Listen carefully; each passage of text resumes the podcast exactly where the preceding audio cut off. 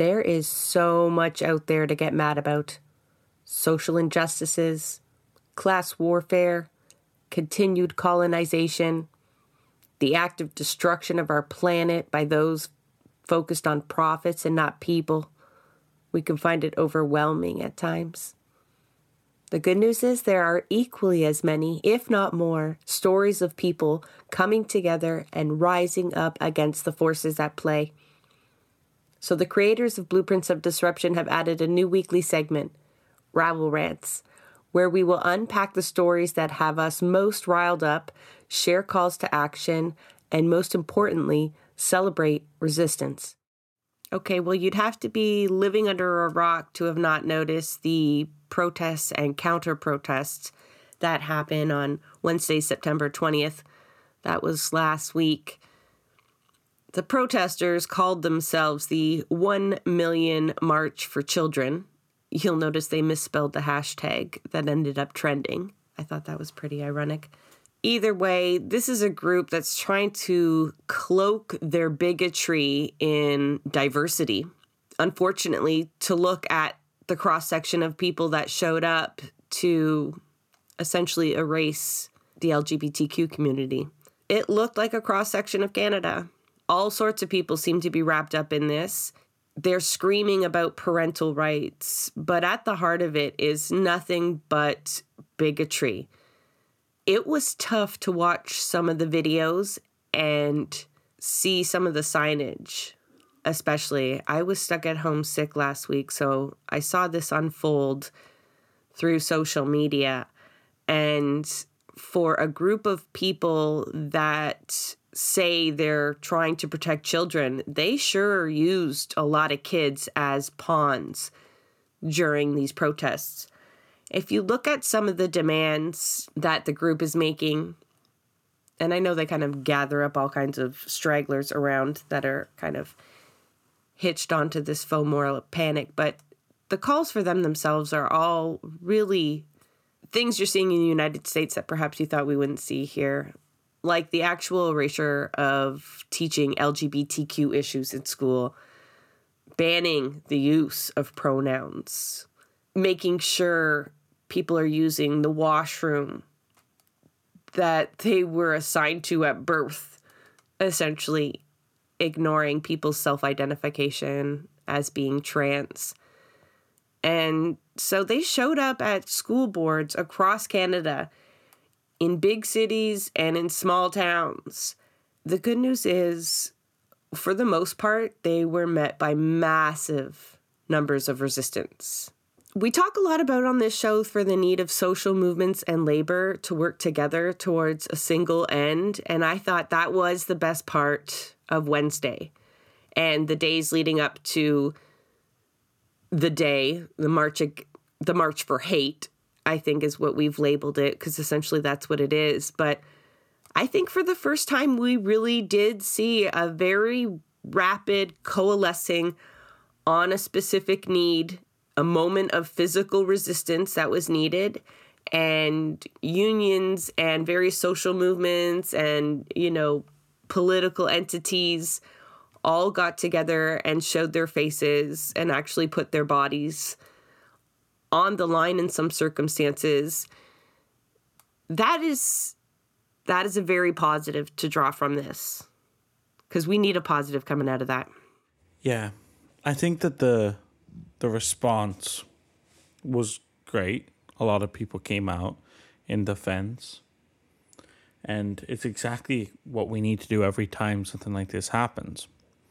What scares me is that this is not the end of something by any means. This is an escalation, which is the most predictable escalation in the world, which is exactly what we've been saying, what people from the queer community have been saying for a long time now, which is, you know, these these points that they argue, stuff like you know parental rights. It's it's not single issues. It's connected to a larger desire of erasure of um, not just the trans community, but in a longer term, the queer community as well.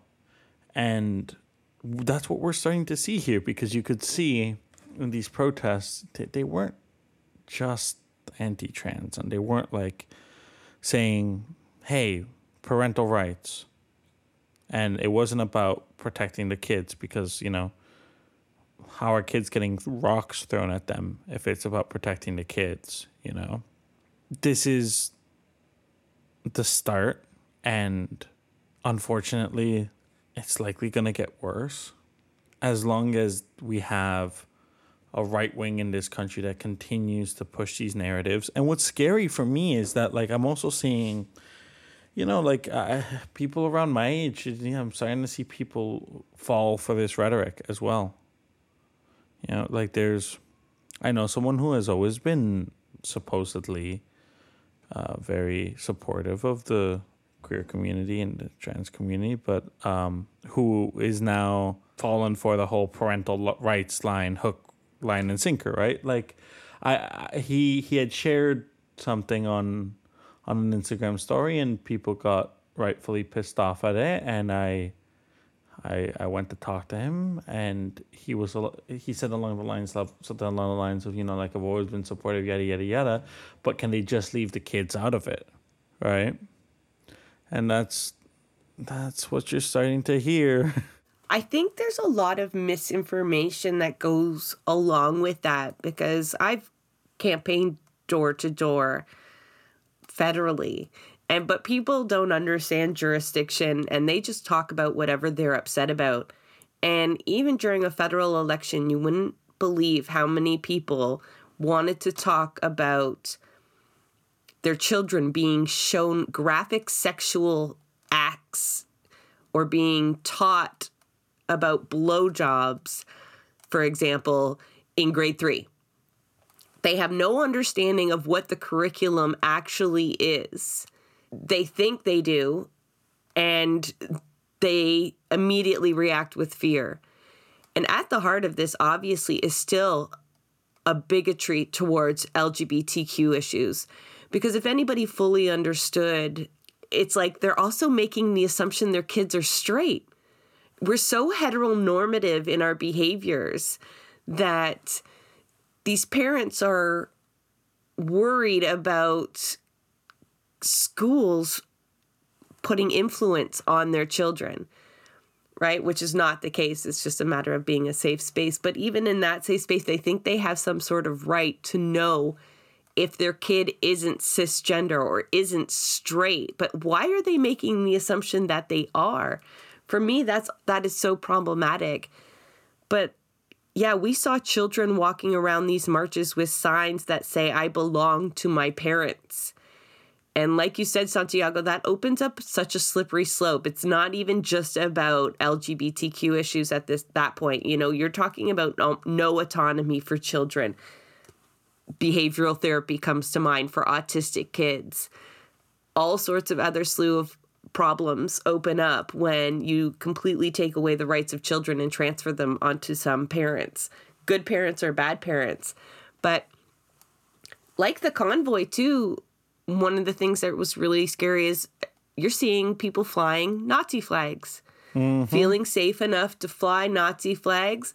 They're hung up there on monuments in that one shot, along with indigenous flags and pride flags. And because we can't forget, like I said, like it really is a cross section. And I think that must be so. E- e- there's even folks within the queer community that want to take the ch- the T out of the LGBTQ that are anti trans. That has got to be the most upsetting thing to see your neighbors, to see people that you thought knew better, to feel so much resistance to who you are. Like children are seeing this. One person chimed in on on Twitter and they had a a young teen that was non binary that they would have loved to bring to the counter protest, but kept them home out of the fear they would see their fellow students on the other side of that line screaming for their erasure or maybe a teacher or or I don't know, you know, like and they would never feel safe in that space again. Now instead they go to the school they don't know who was taken out of school to march against them, but they feel this. They feel this hatred and the level of unsafeness that exists. And that misinformation I was talking about earlier, I should have mentioned this. There was a school out near Winnipeg, and a rumor went around that sexually explicit material was going to be handed out to students the next day.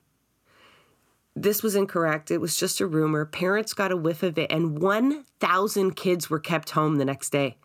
So, this kind of fear and need for control that parents have over children and and sexual rights and gender identities and autonomy is very troubling. And it's no wonder fucking kids struggle, man, if this is what's going on. Can you imagine being part of this push and pull? No, and it's it's so like just I like I, I, we talked about this recently on a recent episode, but it's just so disheartening to see how far things are slipping back, and I I just I really feel for anyone who is right now like a, a teenager going through this trying to make sense of this rise in hatred like that's just really fucked up. Like to fe- to have to feel that. It, it's just such a fucking like this is we, we talked about this multiple times but just the moral panic of it all it's such a manipulation and it's just so frustrating that like they're, they're targeting people who have always historically been vulnerable in society, at least in modern society, and that's who their targets are with this disinformation and this intentional fear mongering, and it's it's just not fair. And I'm sorry, I, I don't really have a larger argument here because I feel like it's all been said, and I feel like a lot of people are making really great arguments out there that like I can't think of right now, but well, I'm just frustrated. I think it's important to note that this wasn't just confined to Wednesday either. Now you've got two provinces, well, three, that are really pushing back against proposed legislation. Legislation that's either happened that's really anti trans in terms of schools. We've talked about it on our show before, outing students and their change of pronouns or first names in school. And so you've got those fights going on. But it's not just that. In Hamilton, there was a Take Back the Night event. And that was met with real right wing resistance, resulting in violence. Cops out there are looking at possible hate crime charges. And on Friday, the following Friday, out in Toronto, in a school in North York, for a long time there had been planned anti trans protests outside of Victoria Park Collegiate. So, counter protesters obviously were prepared and showed up. They formed a physical line, a barrier using umbrellas and flags and signs and tried to protect the students from seeing this display of hatred and what the other side looked like. The most awful signs you can think of red hats. They say Save Canada. They're not exactly MAGA hats, but they're all wearing red hats, have their backpacks on, and they are physically pushing against the, the line, the protective line that's been formed. And one of my, and I understand that I've I've heard from some people who were holding that line and how difficult that was emotionally. But I do find some joy in watching one of those videos where those fucking red hatted assholes are turned towards the cops, pleading with them to come over, waving for them to come over, and the cop just rolls by. And uh, they were using that on social media as proof that the police had abandoned them. We also saw them on Wednesday get kettled by counter protesters on Parliament Hill. And so they're on their Instagram lives going, We don't know how we're going to march. They've blocked off all our routes. And for once, it was nice to see the tactics being used against our enemy and watching them squirm. I might not be the better person for that, but I mean, it was hard to find really shining moments. Another one, obviously, is Fred Hahn. We, I, we can't undersell this enough. It was so important that the unions came out. First of all, they have got workers inside those buildings. Second, they have a moral duty to be on the lines here. We have been saying that for a long, long time. And and not all unions are created equal, but a lot of them were there. And there's a really great video of Fred Hahn holding the line at this school that I'm talking about. And a right wing wannabe journalist gets in his face and asks if it's true if CUPE stands with Antifa. Did you hear what his answer was? Oh man, that was so funny to hear because the just the fact that this journalist thought that he had like a, a got you moment from it. Like he thought that he would come out looking better because he was the one who shared it. Like he was he shared it himself on his social media. But I, how did how did he say it? I, I forget how did He's Fred like, Hahn you know. I'm so confused. People keep asking me that. Are you pro fascist? Are you pro fascist? Like, is that what you're telling me? And the guy gives the same old line that you hear over and over again that Antifa isn't just anti fascist, it's some dark, militant, highly organized entity. Uh, which is absolutely hilarious. If they only understood, like if they could only just be in our brains for five minutes, they would just be so absolutely embarrassed at how they come across when they go on about Antifa. Um, it's, I don't know how we don't all giggle at this, but yeah, so this deep, dark organization has shook hands with Fred Hahn to get unions on the front lines. And even there was one guy who's like, I'm going to do an in depth analysis, an investigative report on how unions and the LGBT community and social movements and Antifa are all working together like it's some conspiracy and not exactly how it's designed to be. And, and I just thought, are we finally working together? Oh my god. Like the little diagram the guy had was just like joy to me. He thought it looked really scary to them but for me that was pure joy watching everyone understand that they needed to be there in that moment.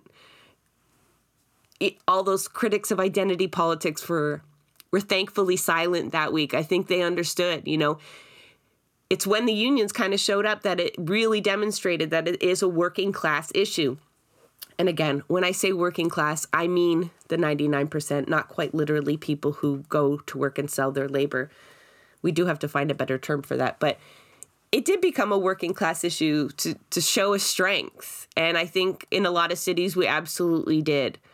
But we were outnumbered in many, many small towns. And so those images of victory and that smugness that came across from people who maybe experienced Ottawa or Toronto that wasn't the same feeling coming out of places like Oshawa and Kitchener, who were outnumbered and wondering where their comrades were and why so many people mobilized for hate in a time where we're struggling to pay our bills.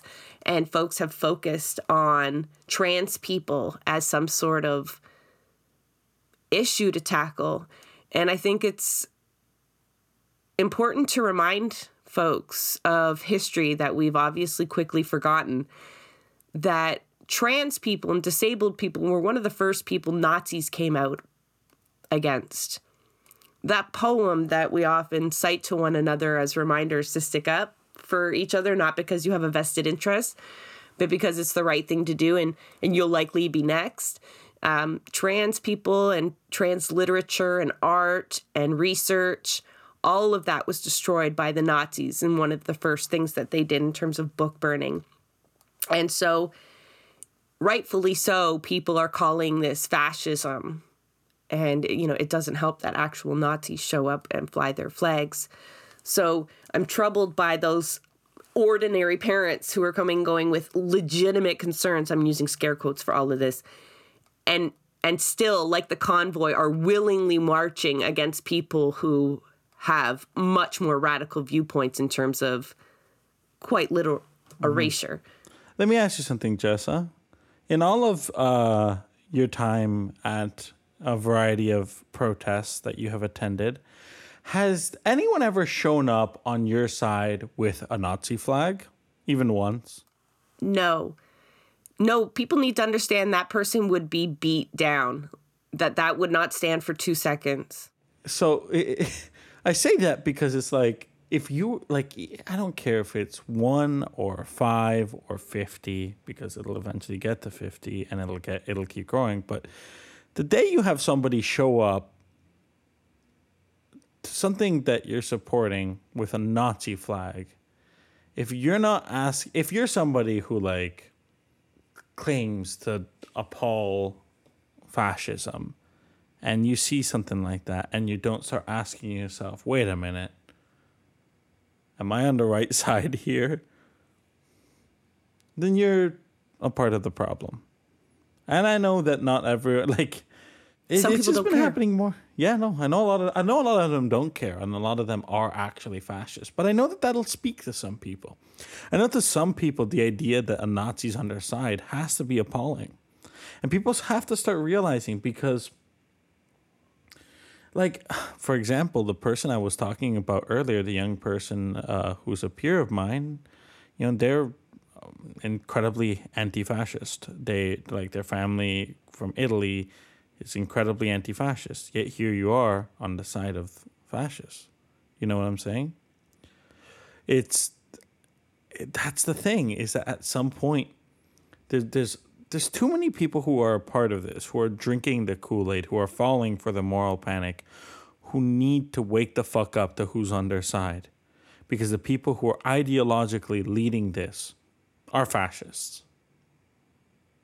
It's not people who are motivated by altruistic motives and who genuinely care about harm coming about individuals.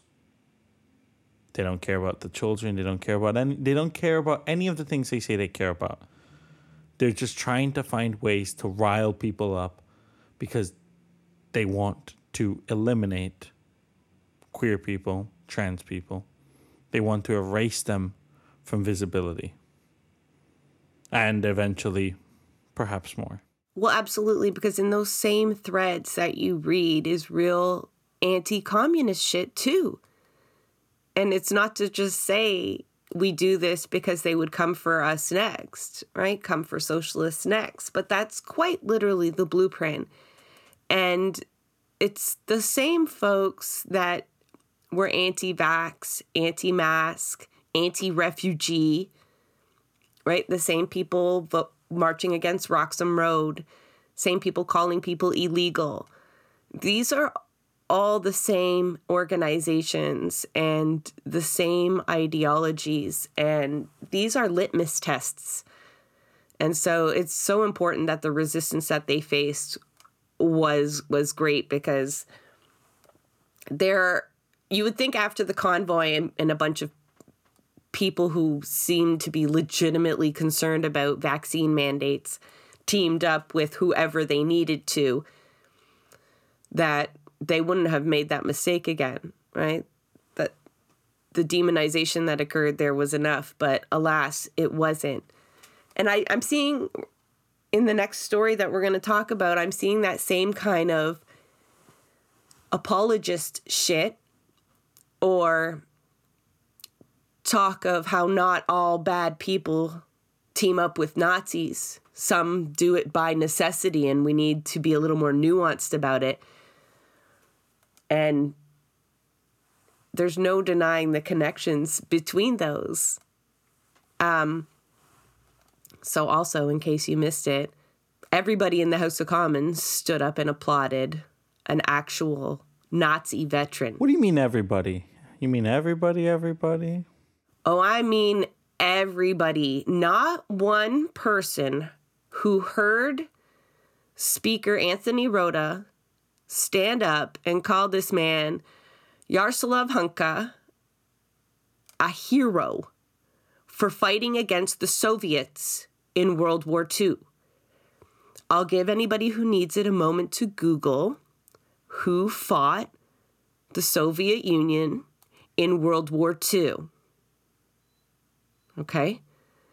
Because the fact that our entire House of Commons was either completely unaware that only Nazi Germany fought the Russians in World War II, and that a Ukrainian veteran being introduced as such would certainly have been in a Nazi unit.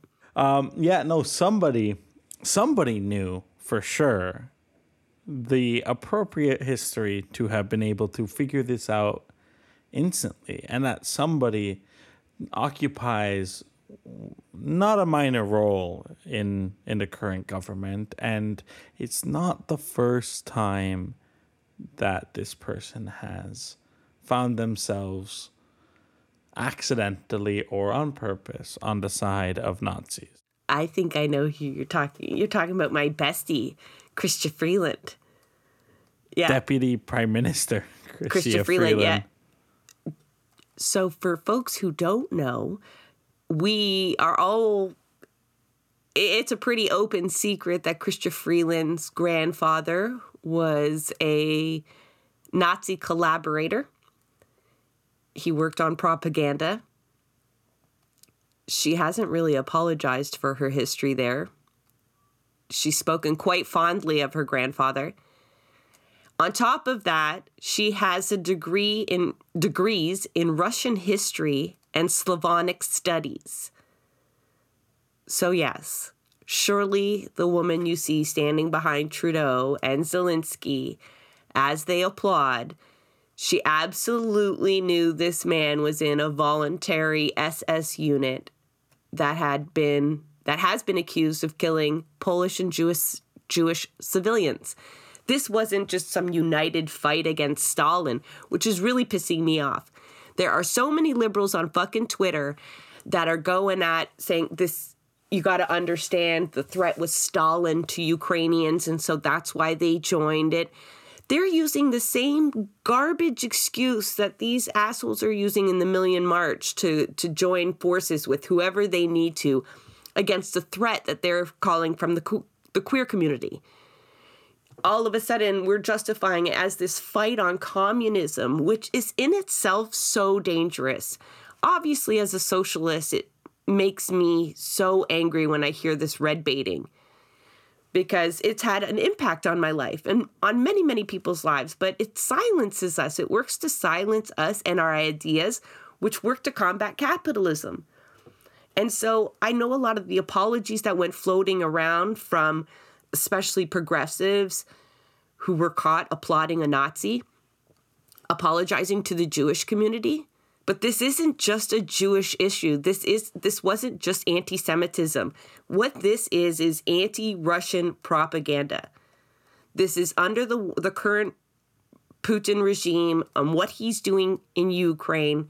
There is no room to question this. There was no everyone knew how uncomfortable it would be if you didn't stand up and applaud the Ukrainian veteran at this point.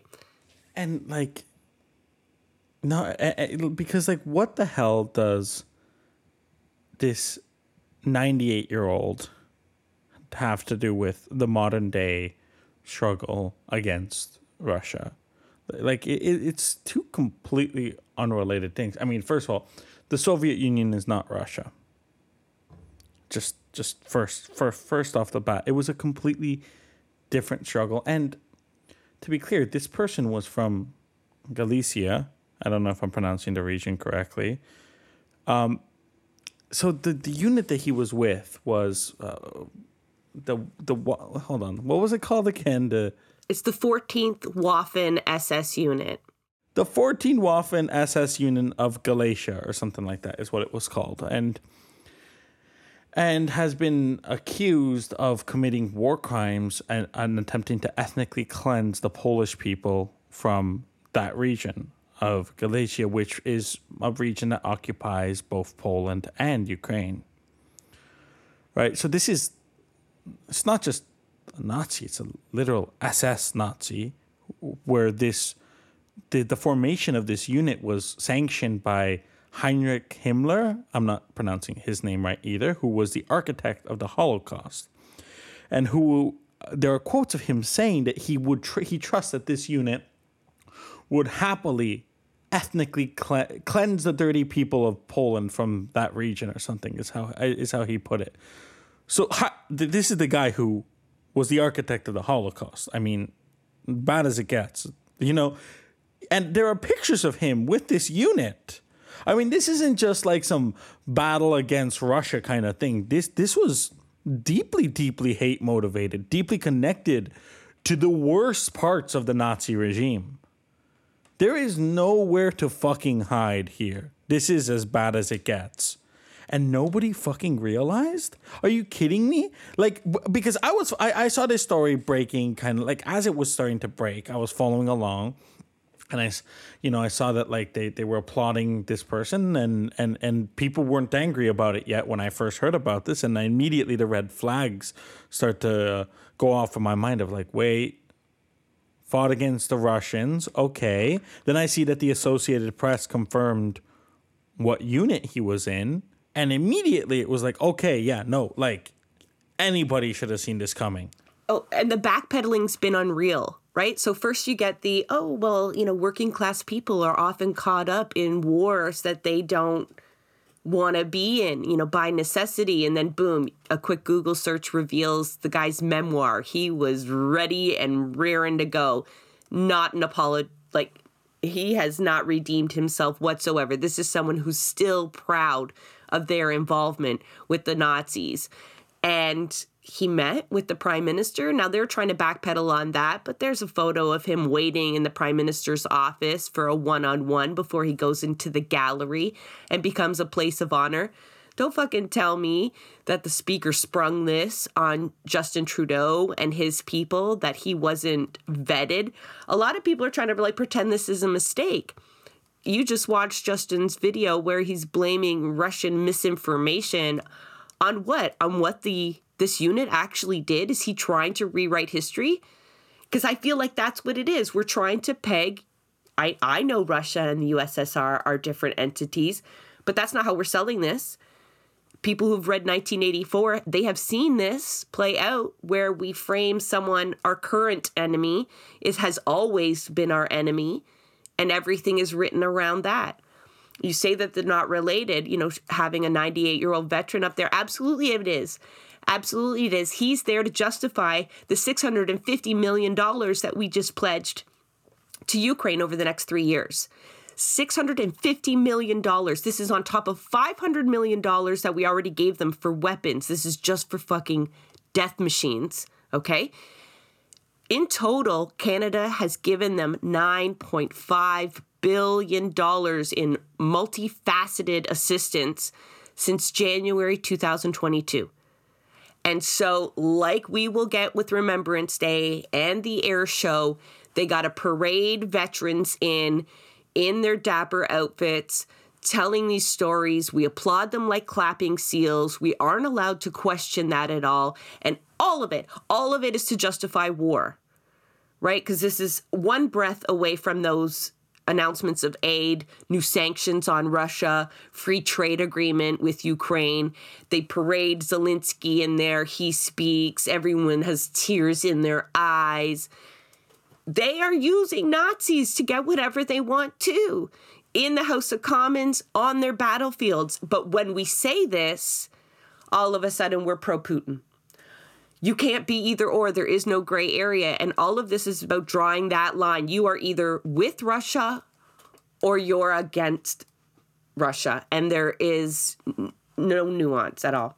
Let me be clear about something because this, I remember this story before the war with Ukraine and Russia ever started.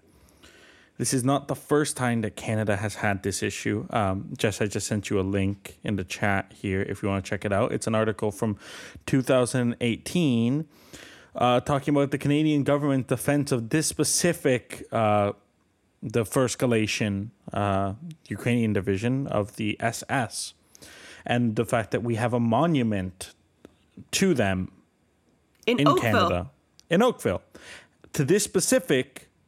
Um, division. And there have been times when um, former veterans, such as this 98 year old, have shown up and and they were uh, to this uh, to take pictures and for ceremonies and stuff, followed by young people, where, like, such as in this article, there's a picture of a young person wearing um, a uh, white pride shirt. And by white pride, it says the shirt literally says white pride worldwide and has a fascist symbol on it beside a former member of that division. This was in 2018, and I remember the criticisms of this in 2018. There have been criticisms of Canada's comfiness with uh, literal Nazis from Ukraine for a very long time, and we knew about Canada's support of not literal Nazis today in the military of Ukraine and that we were training them. And that was something that I remember people talking about before the war ever began. This is not some fucking niche issue. Like this is a this is a pattern, a continued pattern. And Chrystia Freeland, just because there was one thing I, I, I we haven't mentioned, like she has posed multiple times with flags of the Ukrainian insurgent army. You might recognize it. It's a red and black flag, but not the cool anarchist one, more like the uh, ethnic cleansing red and black, who were guilty of, once again, ethnically cleansing Polish people from Galicia. And Jews. And Jews. Fuck, I forgot about that. Uh, yeah. So pretty fucking bad. And like we said, Chrystia Freeland has all her history degrees and knowledge and all the reason to know what the fuck that flag is because like I said it's not a niche flag and she has posed with it on multiple occasions. What is this? What is this comfiness? What if is going juxt- on here? Like yeah, if you juxtapose that to the fact that we are building a huge monument to all the people who communism killed, and if you read articles on that, I'll link a few. They've acknowledged that the funding for that they have not vetted at all. And they absolutely do know that real right wing, neo Nazi, white Christian nationalists have been donating to this. This is an ideological war that we have been fighting for a really long time. And people have rightfully made the acknowledgement that Canada has a really ugly fascist history. At the same time, what the fuck are those Nazis doing here? So, at the same time that we restrict migration on all of these bases, we let in tons of Nazis just after the war, near the end of the war. And this is just around the time that we were rejecting boatloads of Jewish refugees. This is a country that itself committed genocide and, and probably the model for indigenous genocide was essentially inspiring the final solution. And so for us to we gasp and clutch our Nazis pearls, before the Nazis. That, there's an argument to be made there that absolutely we are a real fascist white Christian nationalist nation and this is part of our reckoning. People act surprised. The liberals are I'm just laughing at them trying to defend this online at the same time being so enraged that they feel this comfortable not completely distancing themselves from this. But I'm also really disappointed in the NDP. And I know I always am, but I mean all of them. The They should have known better. Absolutely. Absolutely. Right before Zelensky met, a bunch of NDP MPs post for a social media photo around a Ukrainian flag, and they were just joyous. They were just joyous to donate $650 million in war machines that would kill Russian soldiers. And I'm not a Russian apologist, but just funding the hell out of one side of a, a, a conflict is not a solution for peace. And they're so wrapped up in this that they get there and somebody points to someone Ukrainian, even though they say the words they fought the Soviet Union from the other side, they all stood up and clapped and were probably so stoked about that photo op. Mm-hmm.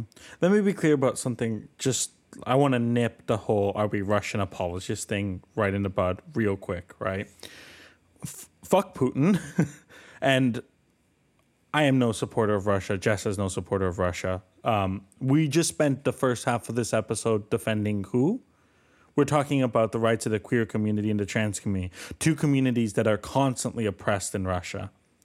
Russia is not a the Russian regime is not a good country. It's not a, a, a country that respects different peoples. It is a oppressive um, nation, uh, an imperialist nation, just like Canada is, just like the U.S. is. Fuck all of them. What we are is anti-fascists, and we are anti-fascists consistently every single time. And there is a fascist issue here at play. The, the, these are literal fascists, and we will not side with fascists because it's convenient. So, just want to address that real quick because that's always the way that they try and paint this narrative. Like you're on one side or the other. No, actually, we're on the side of the working class, we're on the side of the people. We don't need to be on the side of any nation. Nations are almost exclusively oppressive. And all of those billions that we donated, all they're going to do is hurt working class people, either literally on the battlefields or economically through any kind of free trade agreements that we're signing. We don't do things out of charity, it's all for gain in the end. And yeah, it's just the lack of accountability that politicians are taking on this. I wanted one person to step up and say, I unquestionably just stood up and clapped.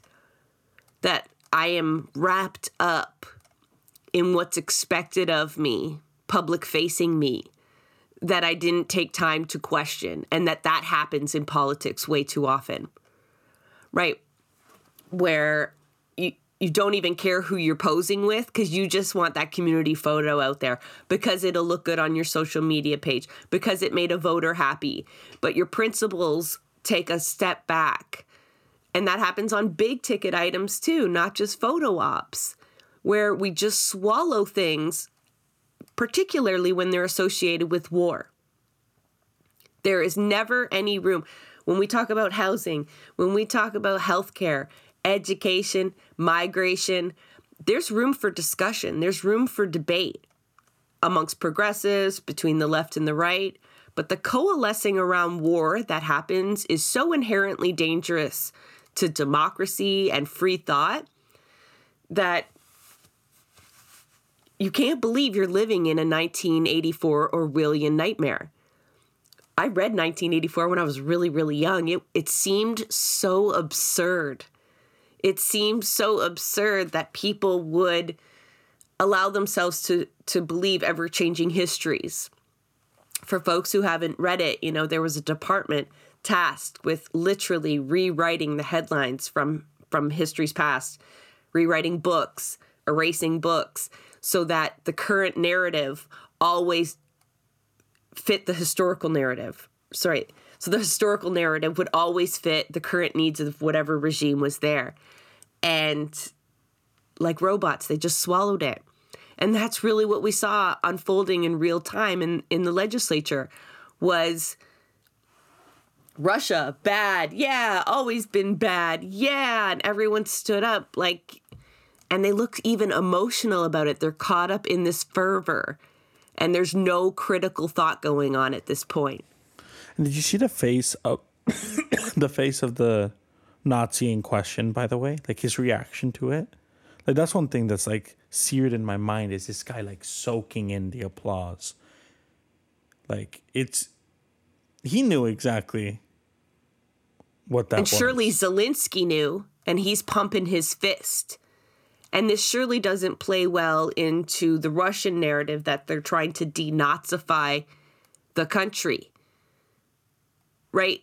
That's a lot of the justification that Putin is using for his incursion and for his invasion of Ukraine is that he's trying to get the Nazis out of there. And then we bring Zelensky over and quite literally parade a Nazi up for everybody to applaud. So, like, no doubt there was apologies needed for the Jewish community because I can only imagine them watching this now, knowing who this man is, receiving applause. I mean, it's top of the BBC as well that Canada gave a standing ovation to a Nazi veteran. But it would be a shame to allow the liberals to I mean, dismissing it as Russian misinformation is not going to fly. But even for them to dismiss it as some really fluky mistake and not an indication that we are not allowed to question where those weapons are going or how they're being used. And, you know, you have Ukrainians o- openly talking about death squads and assassinations and using war crime tactics as well. And we're supposed to be celebrating this. So, again, we're getting up to, to November and Remembrance Day when we're going to see a lot of this same stuff paraded in front of us and unquestionably celebrating soldiers as though fighting in a war is something that we should celebrate and that being particularly inept in killing enemy soldiers is a reason to elevate somebody over one another. We have to really sit uncomfortably in that. All right. Um, before we wrap up this episode, um, there's something I, I wanted to share a story um, of something that uh, I witnessed this week that really, really infuriated me. Um, now, we know international students have been in the headlines lately a lot, and there's been conversations about the um, the treatment of international students, the uh, how they're funding uh, Ontario colleges more than the Doug Ford government is funding Ontario colleges. And the very week that I was, you know, writing an, an editorial advocating in, in the favor of status for all, uh, something happened at Humber College. Um, I have a a friend who is an international student from from Punjab in India, and over last weekend, um, when he was at home, he, he got injured. Uh, plate shattered on his arm, and he was bleeding, and he had to go to the hospital.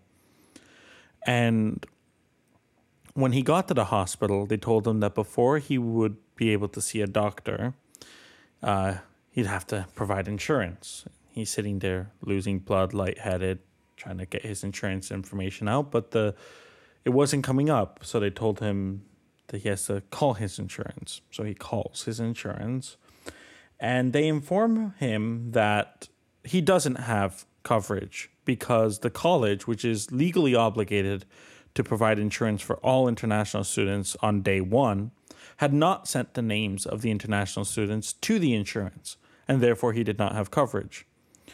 The hospital then uh, told him that if he wanted to see a doctor that day, he would have to pay $850 to be able to do so and he could get it reimbursed by his insurance on a later date. But how many of us have $850 lying around that we can use at a moment's notice? I'll tell you, I know that. Not international students, that's for sure. No. And, and over 50% of Canadians can't afford a $200 emergency. So he didn't have that money. So instead, he had to go home while he's bleeding. His cousin did a makeshift dressing. He went to a clinic the next day that treated him for $100 and a few days later, got an email from the college saying that he finally has insurance. So he was sitting there bleeding in the hospital, and he was denied the coverage that he's entitled to. Humber has a lot of international students. Are you telling me, like, for the first three weeks, none of them had any kind of health coverage? Humber College North Campus, which is our campus, has the most international students of any campus of any college in Ontario. Now, you got to wonder is this a clerical error? Is this systemic? Are they trying to save a month on insurance, see if nobody notices? I mean, how do you leave that many students uninsured and with no recourse? And what's up with the hospital? Yeah. No, I mean, the hospital should have fucking seen him. You have somebody here bleeding. You see the person when they're bleeding. You don't tell them to go home because they don't have the money. That is not that is not what we fucking believe. That's not how we treat people. I mean, it is how we treat people, but it shouldn't be how we treat people. And I honestly don't care if it was a clerical error or what it was. For me, what it represents is the approach of the colleges, Humber College in particular, when it comes to international students, where they feel entitled to them. They're a commodity to them they're treating them like objects. I don't care how this happened. I it happening is unacceptable. They're not even treating reason. them like consumers. You know, like sometimes No. you have like consumer rights where I paid for this. Like I paid to go to school. You guys should give me a level of service. It's you're right. It's like that that sense of entitlement and knowing these folks are kind of in exploitive situations and so they're probably their least pri- their lowest priority. To quote to quote my article, the commodification of international students is nothing short of exploitation and the result of a system that treats education more like a business than as the foundational block of any dignified society. Because that's what our education is. It's a fucking business. But even a good business makes sure that they deliver what's promised, right? Like these are folks that they know they have a captive audience, that they're stuck there the next semester, that they don't have to worry about them shopping around to another college, right? They're not even treated like good consumer, like as a decent consumer. It's it, I want to I want to read some lines from his article on it. You can check it out on Humber News. My left hand was drenched in blood while I was scrolling through my laptop screen with my right hand to download my health insurance, but the website told me my health insurance was not there. Having lived here as an international student for 2 years, this was my the first time I had a serious injury. I was taken to the emergency ward of the hospital because I was losing blood. While waiting for my turn, I called the insurance company about my health insurance card not being available. It's because your college hasn't sent the list of currently enrolled students. I was shocked because I'd always heard that international students are covered by the college. Indeed, international students are supposed to be covered from the first day of school. And he ends this off with I wonder how Humber could be so careless when it's about the safety of international students. Even after paying full tuition, which is four times the tuition paid by domestic students, we have to struggle with basic health insurance coverage. I needed Humber in a crisis and it let me down. It did. And I would argue that the health system as well let them down. These hospitals surely have a contingency fund set aside for when they have to treat patients without insurance. There's no need to hold somebody up like that. This to treat the healthcare system like a business as well as the education system is such one one of our biggest downfalls. You know, if there's a sick person, you treat them. You just assume they have OHIP and you find out otherwise. This has got to be such a small percent of the people that walk through the doors that won't be reimbursed by the province. And I know Doug Ford's made it even harder for people who don't have OHIP to get care at these hospitals. But man, this is what happens when you run hospitals uh, like corporations. Yeah. Hospitals, schools, it's the capitalist culture that is so deeply ingrained into every aspect of our society. Yeah, that looks at services as something that should always have to recoup its costs or make a profit when it's just supposed to be a service that's there, guaranteed. I'm I'm just so angry about this. I think because it also comes on top of all the other layers that you know we're facing international students, right? This isn't the first time you've been upset about the treatment of international students. No, I was literally writing an editorial on status for all specifically with a focus on international students when I heard about this. When I found out about this, it was it, it- like it, and and uh, the past few weeks, like I mentioned, we have had all kinds of coverage and all kinds of attacks against international students. Our international students to blame for the housing crisis. Our international students ruined it. Yada yada yada. Right? Like we have seen how they have been the scapegoat of so many issues, of so many crises. Well, they themselves are going through so many crises, and it's not just here. What, like the housing, the way housing affects international students. I mean, the amount of people who are crammed together into these rooming houses where you have eight people in one bedroom, right? Like the amount of, the way that we send people recruiters into their country and get their families to sell their farms to literally bet the farm to be able to send them here for a bullshit education and then we don't give them a proper pathway to status and then we uh, leave them in cycles of oppression and they either leave or stay here and continue to be oppressed, or you know what happens when they get back home to India? They get oppressed too. Like what happens to? I mean, we we know like uh, so many international students are from Punjab, and we know the exploitation that that uh, people from Punjab and Sikhs they experience from the Modi government constantly. I mean, it wasn't that long ago that the farmer strike was happening. Absolutely, even in response to India canceling issuing visas to Canadians in response to Justin Trudeau's accusations of I mean, that says it all, right? Like India literally, yeah, like we, we would never cut off their visas because of how much we rely Mm-hmm. on the exploitation of their students and workers. no, and, and and just to point out, like India allegedly uh, legally required to say that, I think, but um, allegedly assassinated a Sikh activist in Canada, and we're not giving them a pathway to status here after they're dumping all this money here for bullshit degrees that they've been sold by recruiters. Well, it's certainly another argument for status for all because if you're going to be here, living here, working here, being a student here, especially with the tuition that these folks pay into our public institutions, what should be public institutions, it's unconscionable that they don't have access to the healthcare that we think is so important to being Canadian. Right? That we would bring people over, use their labor, use their wealth, but yet not allow them to get care when needed, especially emergency care. That is shocking. But again. Doug Ford did pass legislation that made it more difficult for doctors to recoup anything from treating people without insurance.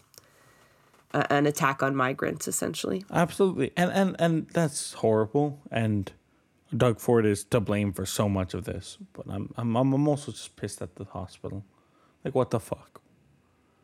Like someone's bleeding in your ER and you're gonna send them home because they don't have eight hundred and fifty dollars. When you know they're an international student and they're supposed to have coverage. They're supposed to have coverage. You know that. You know that this is an oversight. They can. E- they can easily confirm their enrollment. They can easily confirm that they're enrolled. You know that this that this is some sort of mistake, and you send them away. What the fuck? I wonder if that would have happened to an American showing up who didn't have the money right away. I wonder if that's if there's racism involved in the treatment they received at the hospital or the indifference that obviously the administrative staff at Humber College had for making sure that hundreds of thousands or hundreds or thousands of international students had health coverage at the beginning of school. 3 weeks during COVID. I mean, surely there was other students that needed care and were probably refused. And you chalk that up to the 11,000 people who died in Ontario waiting for scans and surgeries. Unfucking acceptable. Unfucking acceptable. This is what our society looks like. This is the Canada that people are proud for and march with flags for and this is what Canada looks like. Fucking disgusting. I got nothing else to say. That is a wrap on another episode of Blueprints of Disruption. Thank you for joining us. Also, a very big thank you to the producer of our show, Santiago Halu Quintero. Blueprints of Disruption is an independent production operated cooperatively. You can follow us on Twitter at BP of Disruption. If you'd like to help us continue disrupting the status quo, please share our content, and if you have the means, consider becoming a patron. Not only does our support come from the progressive community, so does our content. So reach out to us and let us know what or who we should be amplifying. So until next time, keep disrupting.